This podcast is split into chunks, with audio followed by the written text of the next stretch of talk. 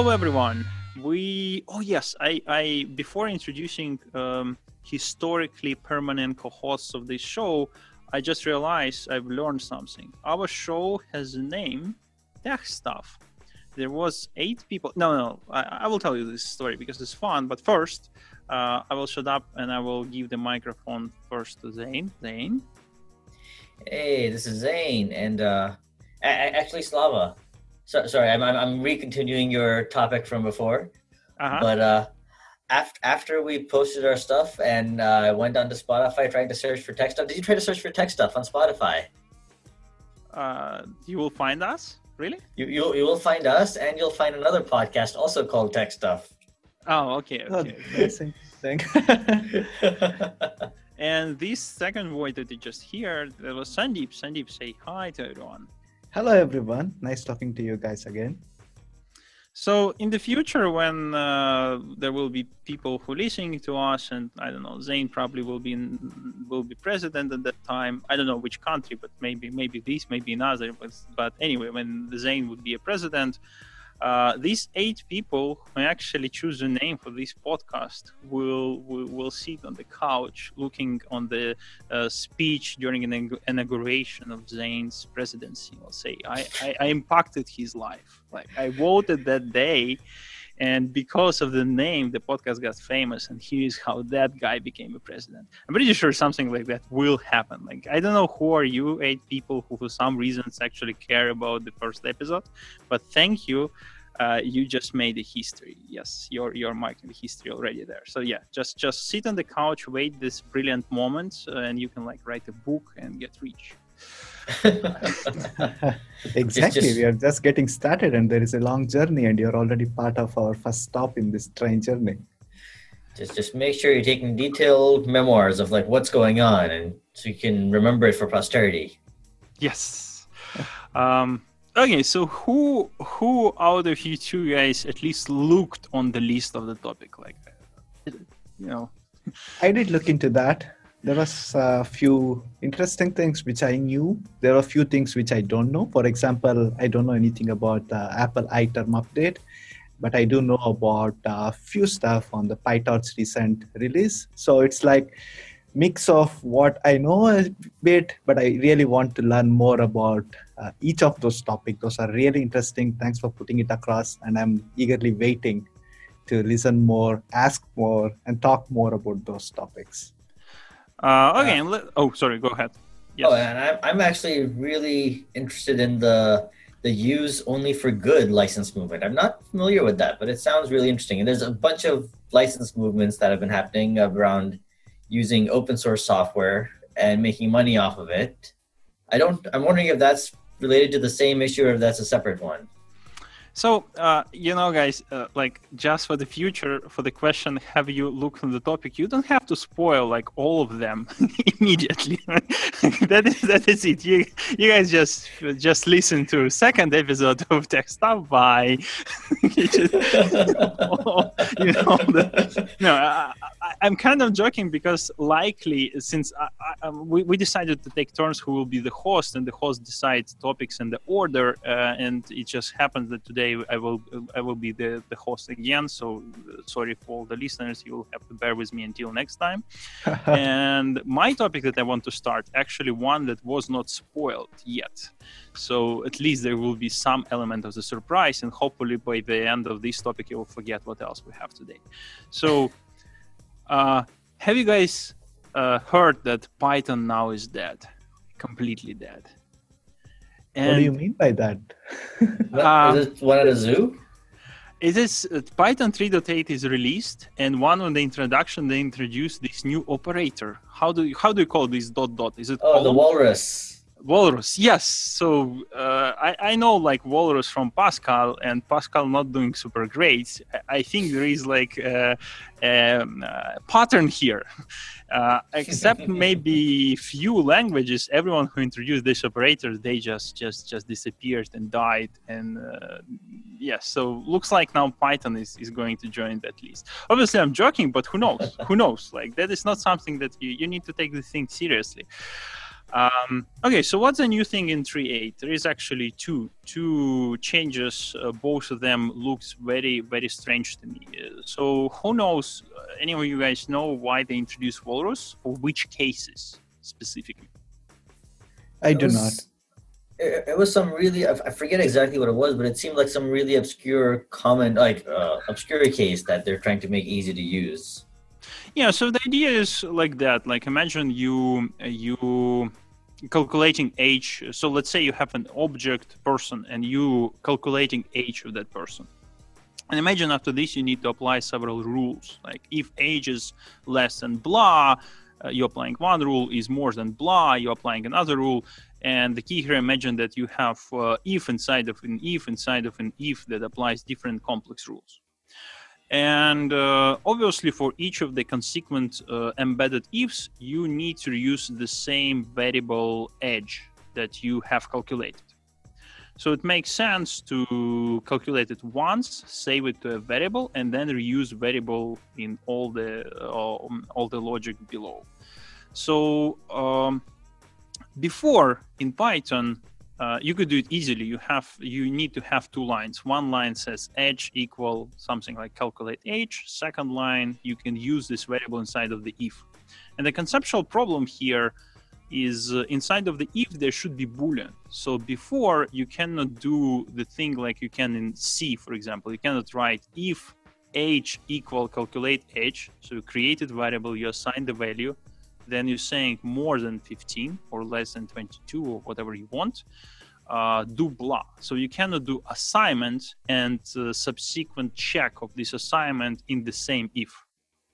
That was just impossible in python and this effectively enforces you to write one more line. And with this operator to be honest i still would like to know why. Like i i, I, I i'm not using Python that long, so maybe there was a reason, but I would prefer just equal sign. So yeah, why that operator was even needed in the first place? Like, why Yeah. you couldn't have just done equals, like you said?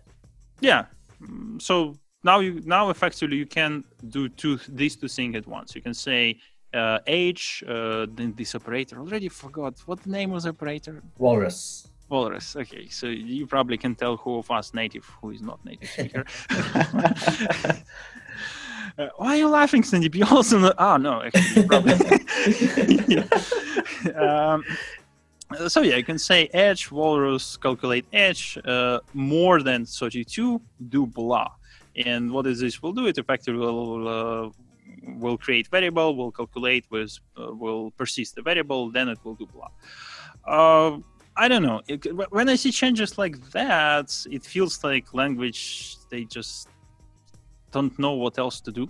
Like I, I, I my just just subjective feeling, but that seeing this is a major update to a language, sure, yeah, why not? But It, it it does kind of feel like I either they were running out of ideas or or everything else just looked too hard and they wanted to have some notable update in 3.8. Like, oh, this looks easy enough. Let's toss this in. No, I mean, say for example, uh, I'm new to Java, and I was trying to see a code written down in the team before, and I was seeing some of these functional design patterns that was used. For example, supplier. I didn't knew what's the supplier pattern in Java before, and it was introduced, I guess, in Java 8. Uh, no, I mean much later version for fun- functional support. yeah, Uh, it was eight, Java eight, yes. Java 8 and above. Uh, so when I see that, it is still possible to just write a getter function in a particular class just to return a value. And uh, the whole explanation for those supplier design pattern was like you need to have a getter method with no uh, parameters or like with only one parameter and you don't return anything. So these are like kind of two lines they use at very high level you feel like yeah i could probably just write another getter with one parameter or just like setter with no return value and it would still achieve the same. But there might be some strong reasons around a particular design pattern for a given type of problems right? If we take uh, a general server programming this might not be applicable but if you're using a functional programming solving that particular problem then it means more applicable to them. And taking an analogy i'm i, I don't know about this python 3.8 walrus new operator and i haven't used it. So probably i might be wrong. But i feel like with whatever functionality that we use in python it might feel like why do we even need that? And probably that's right for us but maybe there are some people who use it so often for a particular problem they would be very happy saying oh okay i can just do it with one line now. I don't have to write so much of conditional logic which was taking so much lines of code means more bugs more conditions so yeah, if actually your point, even PHP is useful language for someone, yeah, I kind of buying it for, for all the product you can you can find buyer. Yes. Um, no, I'm trying to push you guys to think like uh, what type of problems can be solved with that easily. I mean, it is not something like something was not possible, hence we are introducing this functionality in Python 3.8. It is basically like things are possible, but we are making it easier maybe evolving a language to a particular design pattern. I do not know. So I'm just trying to push you guys to uh, enlighten me. Do you guys think if there are any such problems that requires this and it will be much easier with this operator? You make a fair point because this, this is really a convenience operator. And I think, at least for me, one of my a large part of my visceral negative reaction to this operator is just because of how it looks. Exactly. visually, that's an operator I'm not used to using. If that exact thing had just been done with a simple equal sign and they had implicitly realized, hey, we're supposed to create a variable here, uh, then that would have been us. I would have been said, said, hey, this is really nice, really convenient. And and frankly, I, I only have to type in one extra character. It's not that like one character makes it very inconvenient. Uh, mm-hmm. it's, it's just uh, probably an, an adjustment thing because none of the languages that I've worked with have this walrus operator. So it just is a little mentally jarring, but I'm, I'm sure I'll get used to it once I start using it. Uh, plus one, I just want to add so for me, second problem, I still cannot memorize the name of that piece of, of operator or for, for software. so yes, I, I don't like how it looks like. It's it's it's just just horrible. Uh, but yes, it's it's uh, syntactical sugar for uh, not needing writing one line. True. Yeah. Why why not? yeah, and, and, and if you don't like the name, you can make up your own name for it. Exclamation marks have so many names for that operator. Okay, so who is right now director director of the Python? who, is like, who is like the main guy these days, like or or or, or girl or person? So whoever you are, like we don't approve.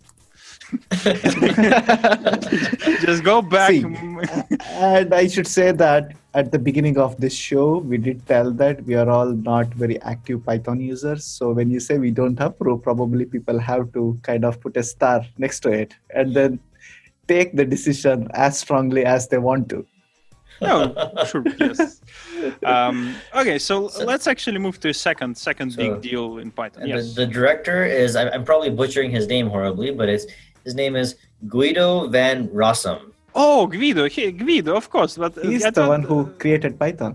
Yes. Yes, uh, but I thought you no longer actively uh, actively. I thought the community well, now moving the whole the whole community community. So oh, community, maybe. listen. yeah, he, he's no longer like the dictator, but yeah. he is a member of the Python Steering Council. Oh, Steering Council. Okay, dear Steering Council. Yeah. uh, okay. Okay. Yes, but uh, thank you. Yeah, Guido is, is a cool guy. Uh, is, is he still in Google, by the way? I don't know. There's no reference to Google on Facebook. There's Dropbox reference. Okay. Uh, okay, let's move to the next next big thing in Python uh, because we we kind of allocated too much too much time for this change, which is reasonably small, even though it's the first time. There was a second change. Second change I actually kind of liked, kind of liked. They play with it already, and I have some some complaints, but I kind of like it. So the second change uh, change is the following one. Uh, wait, let me ask who of you guys have used named parameters uh, in Python? Yeah. Mm, okay. Have you ever made a mistake by uh, using them in uh, ordering style and just pa- passing by order, first, second, sort instead of name, and then find yourself uh, in find yourself with a problem because you messed up the order? Have anyone? Uh, no, I'm too nitpicky to do for that. I mean, I, I, I think um, I have been through that. For example, uh, uh, it was a, a, convolutional layer operator, and mm-hmm. uh, each of the parameters takes the tensor. Like one mm-hmm. is uh, image, one is the weights, one is the bias. So basically, like uh, there is no way uh, you could not make a mistake if you are not careful. So, and also interestingly, in that problem, since everything is a tensor, basically it's a matrix. If you just do multiply, it does, it just works. It doesn't fail even at the runtime. It, you only recognize that issue only when there is a mismatch in shape or probably at the final result when you see it's kind of like a logical error so you try to debug so it's not even runtime error so i was in that pretty bad shape with uh, that particular uh, topic that you brought up Okay, so so yes, so now there is a kind of solution. So they hmm. introduced the ability syntactically separate uh, parameters on three groups. One parameters that uh, should be only positional. So they should be passed as a position. First parameter. So imagine, let me give you an example. You have a method that's doing uh, x plus y and then you have additional uh, conditional variables like x plus y and then for example round it or or something like this. Do rounding or if it's more than particular value uh, just do um, quantization something like that. You have many conditions. So now you can say that x and y should be positional arguments because technically you don't care if you mess up the order there and then you can enforce any other arguments uh, to be named arguments. You can say everything else should be passed by name, and if you're not passing them by name, uh, it just will not work. And also, uh, you can actually there is three group: a positional, uh, enforced named call, and middle one is can be either positioned or or positional or named argument. So we have these three groups. Uh, unfortunately, I, I, tested and it's impossible to write a method that would enforce all the method to be named. Or like oh, really? you, you cannot use this this uh, special character in the end. Uh, yeah, it's, it's, kind of strange. Um, one of these character, or you, I forgot what what it was. Either you cannot enforce everything to be positional because now we need to put this new character that they introduce in the end, and it just doesn't work it assumes always that it's in the middle. So it's separating one group from another group, which means that they cannot enforce saying that it should be uh, only one group should, should, should be allowed. Something like that. Well, so looking I, at the example, you, you can effectively force that there are no named characters. Uh, if you no have a slash, yeah. So if you have a slash at the end, you're saying, hey, everything has to only be positional oh yeah i want everyone to be named. Like i don't want positional like the, the, the, python doesn't have static types so i don't want positional arguments. Like who who in right. the dy- in the dynamic language decided to do positional arguments? Yes. That's like danger danger zone um, yeah, we, we now uh, we now even have a use case like Sandeep mentioned, so, so that yeah, it's possible, especially in the uh, in the languages, like especially in deep learning cases. Yeah, there is many cases like that there. Okay, this is this is actually the second update uh, out of the biggest. So, what do you guys think about this particular particular feature? Uh, I think from uh, from my usage this would be really helpful. And uh, this means a bit of trouble moving from previous convenience to being more formalized in your programming and then making everything named and handling these cases.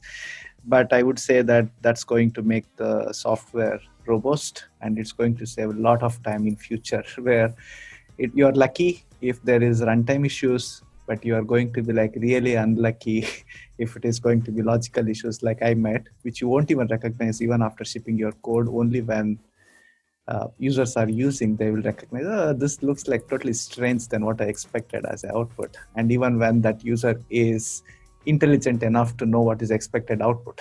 So it can go too long uh, if not caught early. So I am very happy with this change yeah this is this change especially if if there really is a way, and maybe we just haven't looked into it enough. If there is a way to force all named arguments or something, that Mhm. would be useful, especially because there's it, it'll just prevent people from doing bad practices, which hopefully many of them are not doing anyways. Like how certain libraries have 20 parameters, you don't really want anyone to use positional arguments for all 20 of those parameters. Exactly. So gi- given the Python, the, the Python way, it's it makes sense to like put extra guardrails on the language.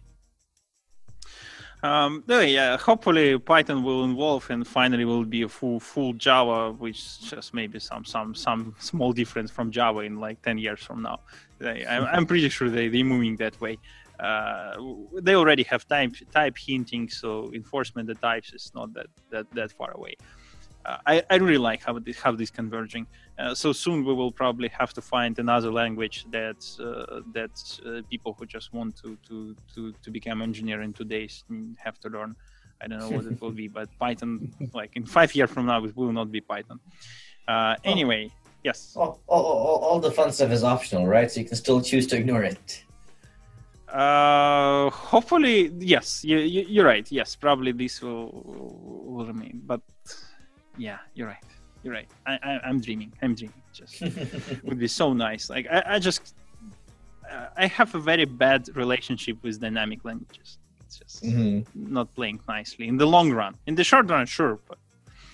uh, okay, so let, let, let's end this topic on this. So go and try 3.8. Uh, made your mind about this, um, but yeah, you have to live with. You have to live with it. So deal with this. Now uh, let's uh, jump to uh, policy. Policy. Uh, there is another topic about policy. Uh, I, I really would like to to hear your opinion, guys, and then probably maybe we'll have something short as the last topic. So around me in the twitter i see many many people who more and more start doing crazy things with their licenses like they literally i've seen already a license that says this is gpl license only it cannot be used by any government uh, i've seen license that it cannot be used by department of defense. So I, I, i've seen uh, very very strange licenses. And i completely against that like a, a against this uh, yes against this movement if you want. Uh, and i actually very afraid that the people who pushing this movement about uh, putting in the license where and for what uh, packages can be used for they're kind of pushy and they're they're noisy noisy from the perspective that they can actually um, by even maybe being a minority, I don't know how many of them, they can actually enforce it and push it. It's it's the people who like going and proactively uh, proactively starting issues on the GitHub. Oh, you're supposed to add uh, that file, like not the term of service, the code of conduct or something else. That just literally spending days on only this thing. And recently, GitLab tries to push back. And GitLab done a pretty cool thing. They actually said that now in our terms of services, we're explicitly saying that whoever using GitLab, we might not be on the same page with you. I don't remember the exact wording. We might not share your beliefs, but we are not going to prevent you from using GitLab. This created a, a, like a storm of of of, of uh, opposite side of the community that now say no how? Like what are you doing? There might be um, uh, some component to numpy that's going to end up in some rocket. Uh, how come? And this actually remind me before i so, sorry guys I, I i i will ask your opinion but this is reminds me any clause like this that you should not be using this software for bad things remind me asimov if, if you have not if so, sorry listeners but now going to be small spoiler like if you have not read asimov go and read it but the spoiler he has a series of books about robotics he's the one who designed this trio law of, robo- of robotics that robot uh, should not uh, do a harm a human uh, should not uh, uh, avoid Allow a person do- to come to harm from Yes. inaction.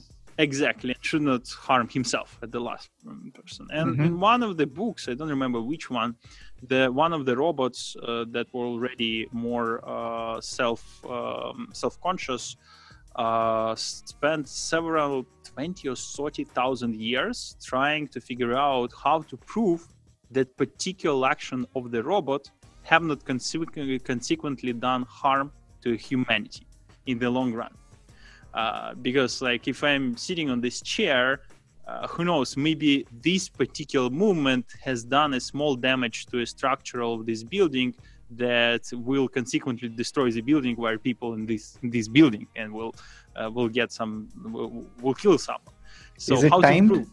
Is it timed? Say, for example, uh, the action within this many number of years, or is it like infinite? Oh, but the thing is, the three rules are generic like this. So you should not okay. do harm to a human, and that's it. So it's generic. Therefore, he he thought like logical chain was so I need to prove that any of my action not doing any harm. So how to prove it? Uh, and they end up like introducing uh, rule zero in the end, uh, but I don't want to spoil more.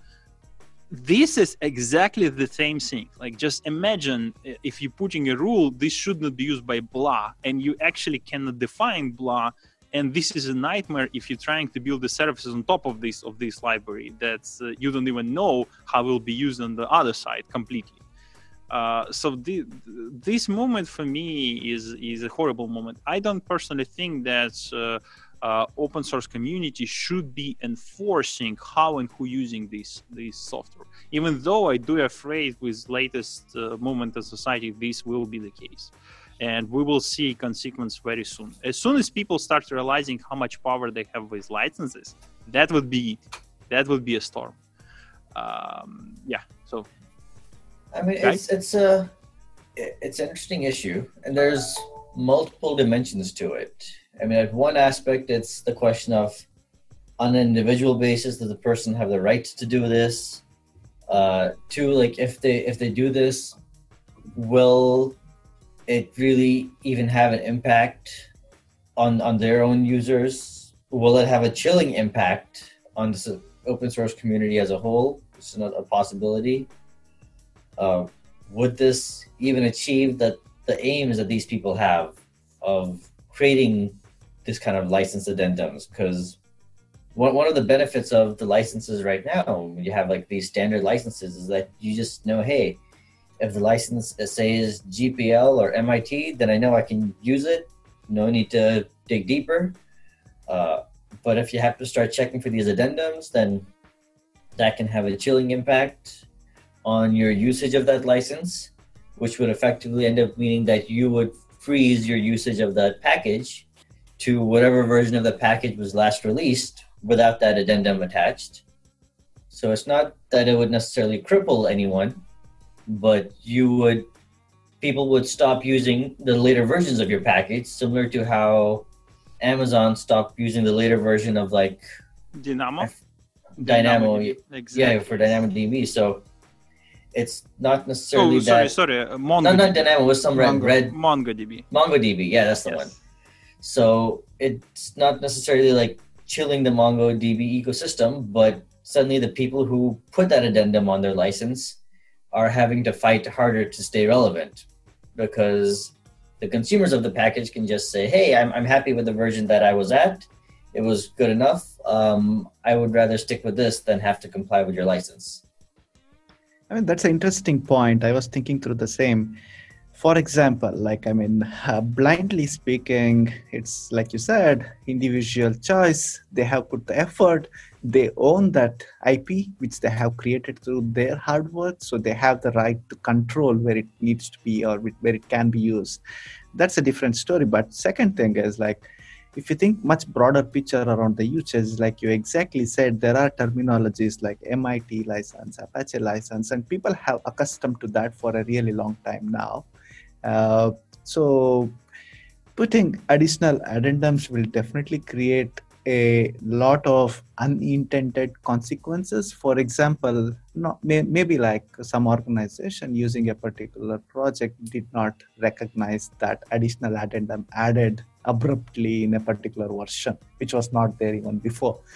Uh, I could definitely foresee such issues happening, uh, but like conveniently saying, like you, Slava, who, uh, like you said, uh, you do not approve on this probably it might be like case to case basis. For example the whole process of doing this if it is based on the end goals like if it is formalized. For example apache is a formalized establishment which says open source is necessary for this and this needs to be handled in this format. It has its own apache guidelines and any project that becomes apache open source project follows that guideline. Similar to that if there is a formalized governance with a purpose with the steps and with kind of like a governing body which evolves the beliefs which is right today probably may not be right tomorrow but there should be a governing body which formalizes evolving that system as well. If there is such formality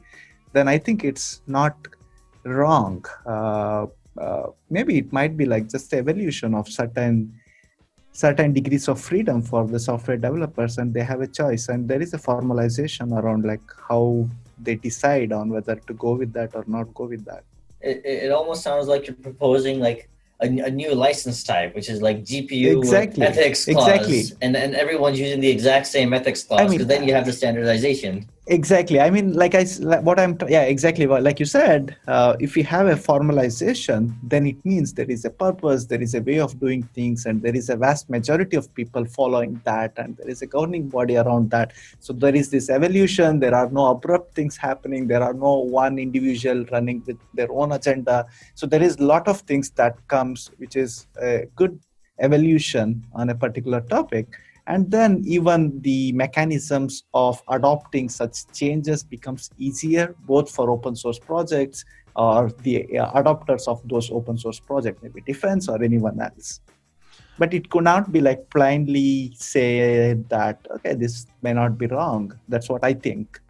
Yeah the, the, the way it sounds like things are going from what slava from what i'm hearing from slava uh, that standardization will be a tricky thing and take a while because there's at least I, I don't know the situation. This is the first time hearing of it, but it sounds like people are taking their peeves and like their pet peeves and if they're upset they don't like what the government is doing what the defense department is doing they say hey you can't use it if you're this entity or that entity so getting a consensus around what should be blocked in the ethical license might be a little bit tricky but it's not a but that, that no. would be the challenge that would need to be overcome. Yeah, what I meant by formalization can be like, for example, blindly saying it cannot be used in defense is kind of informal, according to me. But formality could be like, this cannot be used for, say, nuclear weapons, being very specific on that.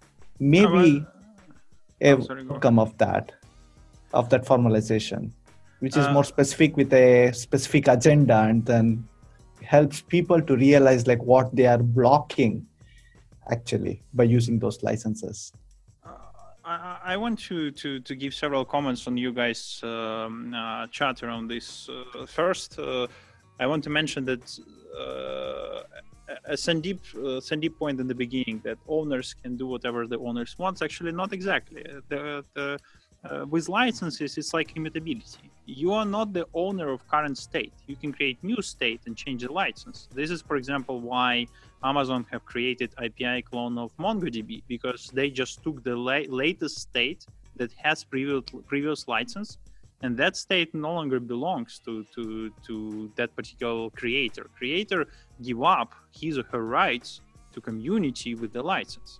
therefore uh, therefore they can literally try to kill any other project like i don't remember if you uh, if you guys remember this case with open office slash libreoffice there was a case many many years ago when in uh, uh, there is an office suite for Linux. Uh, for these 2% who are using Linux on desktop, you guys probably know there is a LibreOffice there, analog of Microsoft Office.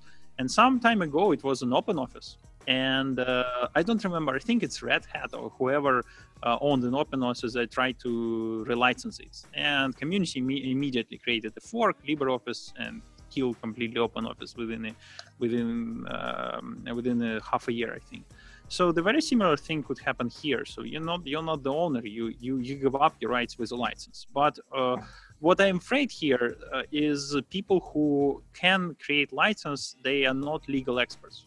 First of all, I uh, I don't like uh, them to be to to to to start enforcing where the program uh, their software can be used. I don't like this concept first of all, but even if we do accept the fact that obviously in the free country people can do whatever they want, yes, they can apply any license, but they're not a legal expert. This creates tons of problems. For example, Sandeep, you mentioned this cannot be used for nuclear weapons. Sure.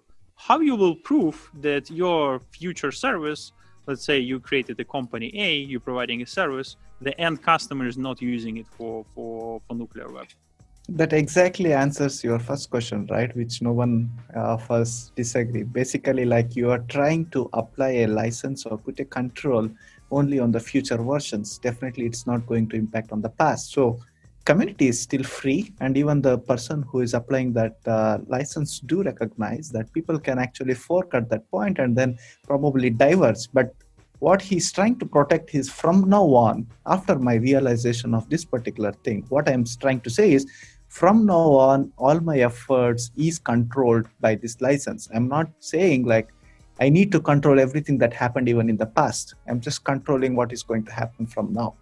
And with that analogy, like you said, if I am building a service today, I can mm-hmm. apply control on, uh, say, I'm, I want to renew my license to something else, which is more restrictive on saying specific things, then I'm only free to do from now on. And I will make sure legally that from now on it cannot be used for say nuclear weapons like the examples we said and probably there might be my customers who is using my services from the past versions and still using it and i'm okay with that because i'm just trying to say from now on which is which makes sense.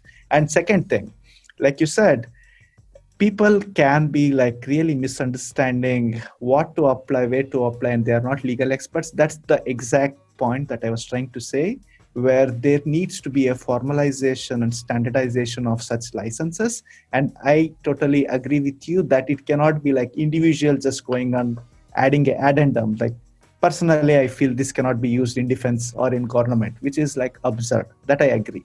What i'm saying is like if there is a formal process if there is if there are legal experts involved when i say formal process those are, those are the people who will definitely be involved then i don't think it is wrong or it is not absurd. So and, uh, oh, go ahead, go ahead. and just, just just related to the idea of whether or not it's okay for a person to say that their software cannot be used in certain uh, areas, especially going forwards.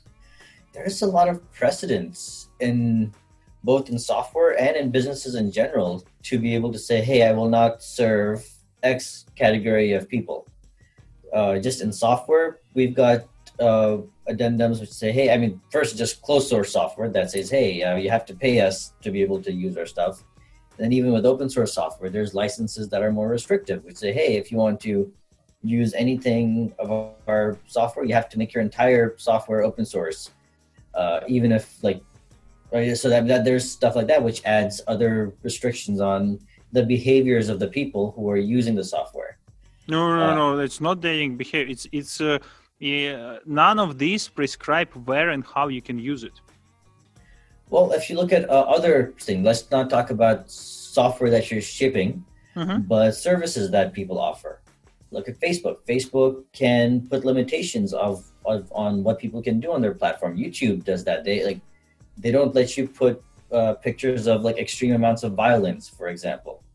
Uh, and there's other categories, similar categories, which companies uh, will say, "Hey, look, these are lines that you cannot cross," and some of the lines are fuzzy and people will push back and say, "Hey, why did you think I crossed onto the other side of the line? This should have been okay." But as a service, as someone offering a service to someone else, uh, I think we as society generally agree that hey, it is okay to say I will not offer my services to these certain categories.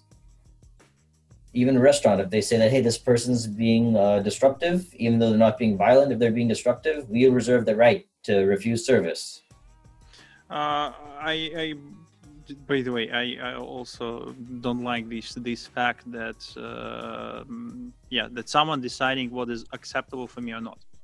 But anyway, you, you, I think you're mixing services and software in one particular particular thing. Yes, the services we as a society converge that there should be some moderation of of, of thing that the people of, of, of thing that the people can do there. Even government, I think.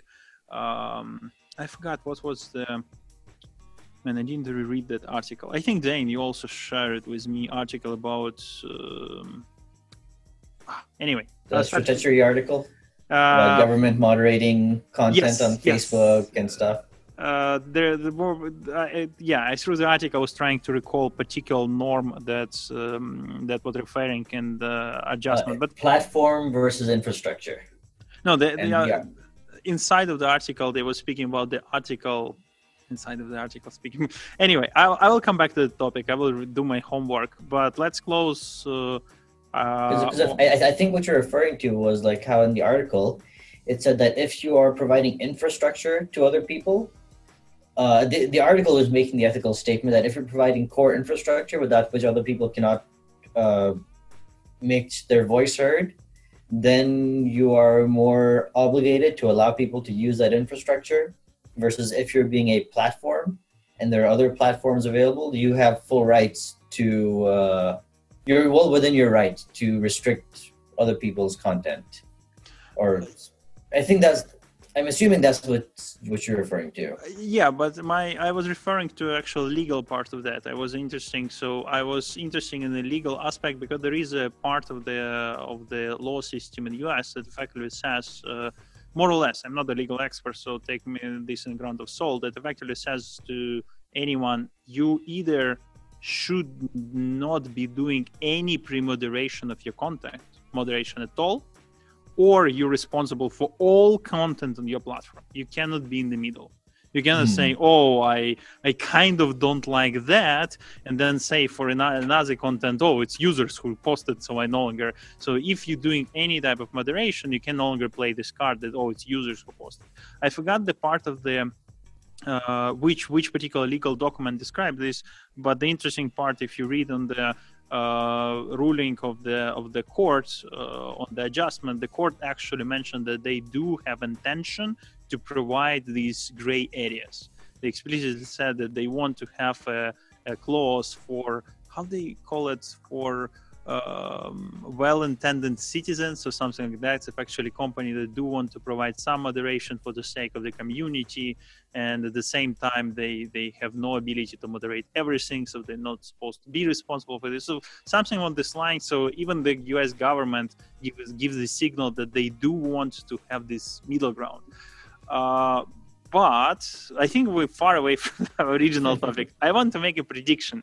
I'm pretty sure what will happen in the, in the next five years.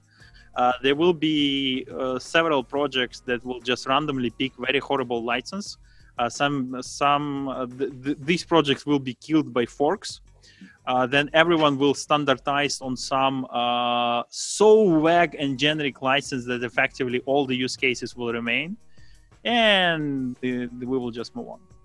Yeah and I, and I think what you're saying right now is really the the real question that is worth asking in the situation of people trying to set up their custom licenses. What is what is the likely effect in society? And just like you said right now the most likely effect is if the license is is uh, hard to understand or is risk people consider that license risky people will fork the version that they were on before that did not have that license. And the maintainers who are trying to maintain the risky version, the the modified license version, that that will fade into obscurity until there is a standard, uh, like something Sandeep was talking about. There's some standard that develops, which everyone can then rally around. Yep. Okay, so let's, let's finish on this. And five years from now, we will check prediction. I, I feel that uh, there will be like few projects that would make such kind of changes, like you said, but also there will be really a big number of these projects that would make a U-turn. Uh, I mean, they revert those changes on the licenses after certain impact, maybe on the usage, maybe on the forks. There can be hundreds of events that could happen post this, and then they would definitely go back because I'm pretty sure lot of big successful open source project is not run by one person and they are definitely not insane they definitely are a lot more mature to understand and do what the open source community and people want. So even if they change their mind now, they will definitely change their mind back in the future if they see that's not the right thing to do. So I'm very confident that these people are flexible.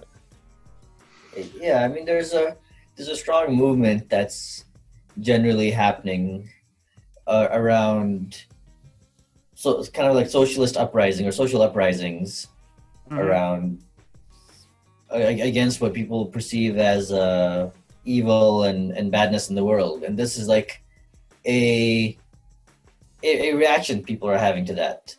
And, and not all reactions will prove to be effective, and this and some will probably be uh, people will realize that hey, this was not the way, right way to react, and then this is probably going to be one of the ones, one of those type of things. But maybe it'll it'll, it'll, it'll uh, people will reconverge uh, on a more useful outlet. You're spot on, saying. I feel that this has uh, evolution, like no open source, then open source, then more managed services and managed software, which is built on top of open source. I mean, I could see an analogy of evolution of things happening, and it's a licensed one, like totally free, bit restricted, and then kind of restricted where you also make other people to open source their project which uses this open source project. There are different why do we think there are so many flavors of licenses? So similar to that there this is just another evolution which is going to evolve and then there will be some licenses that will be new from what we see today in this direction but may not be like everything is that standard. Mm-hmm. Okay so we converse that we are for everything good and against everything bad. And uh, yeah let's let's keep it at that that point. by the way you were mentioning about a book. I was very interested and i'm pretty sure a lot of our listeners will be as well around mm-hmm. that robot for good. What's that? Can you repeat again? What's the book oh, name? uh, isaac asimov is the author. Just just just google asimov. Um, yeah i, I actually, many short stories Yes. I should, I should definitely read that. Thanks for letting us know. And I'm pretty sure many of our listeners will also be. Yeah, if you've ever seen the movie I Robot, that was based on his uh, book series. But ah, read the read okay. the book. Read the book first. Like yes, read the book first, as usually, as usually. Uh, yes. Uh, okay, so uh, today uh, there was several hosts with me. Zane, your last words today. All right, everyone. Uh, take care, do good, and have foresight. uh, Sandeep? Thanks, guys. I enjoyed, and uh, I'm pretty sure uh, our listeners as well. A lot of homework for me as well because you guys introduced me to a lot of new topics, new keywords, new interesting things that I need to go and do my background work on. So I'm definitely going to be busy till we meet next time. There are a lot of things that I could learn from this uh, session. You're going to be really busy with Asimov's books too. Yeah, exactly. That's why I asked Slava to repeat that again because I'm really interested to know, and it's uh, it sounds very interesting. Yeah, so, so some of those books are like really fun because they're written in like I think the 30s or 50s, something like that, and he's imagining future technologies and in some ways they're very futuristic in some ways they look horribly primitive now. I'm pretty sure our host slava will shut us down because we yes, are continuing I, I, and going back to topic. So let's stop before he asks us to stop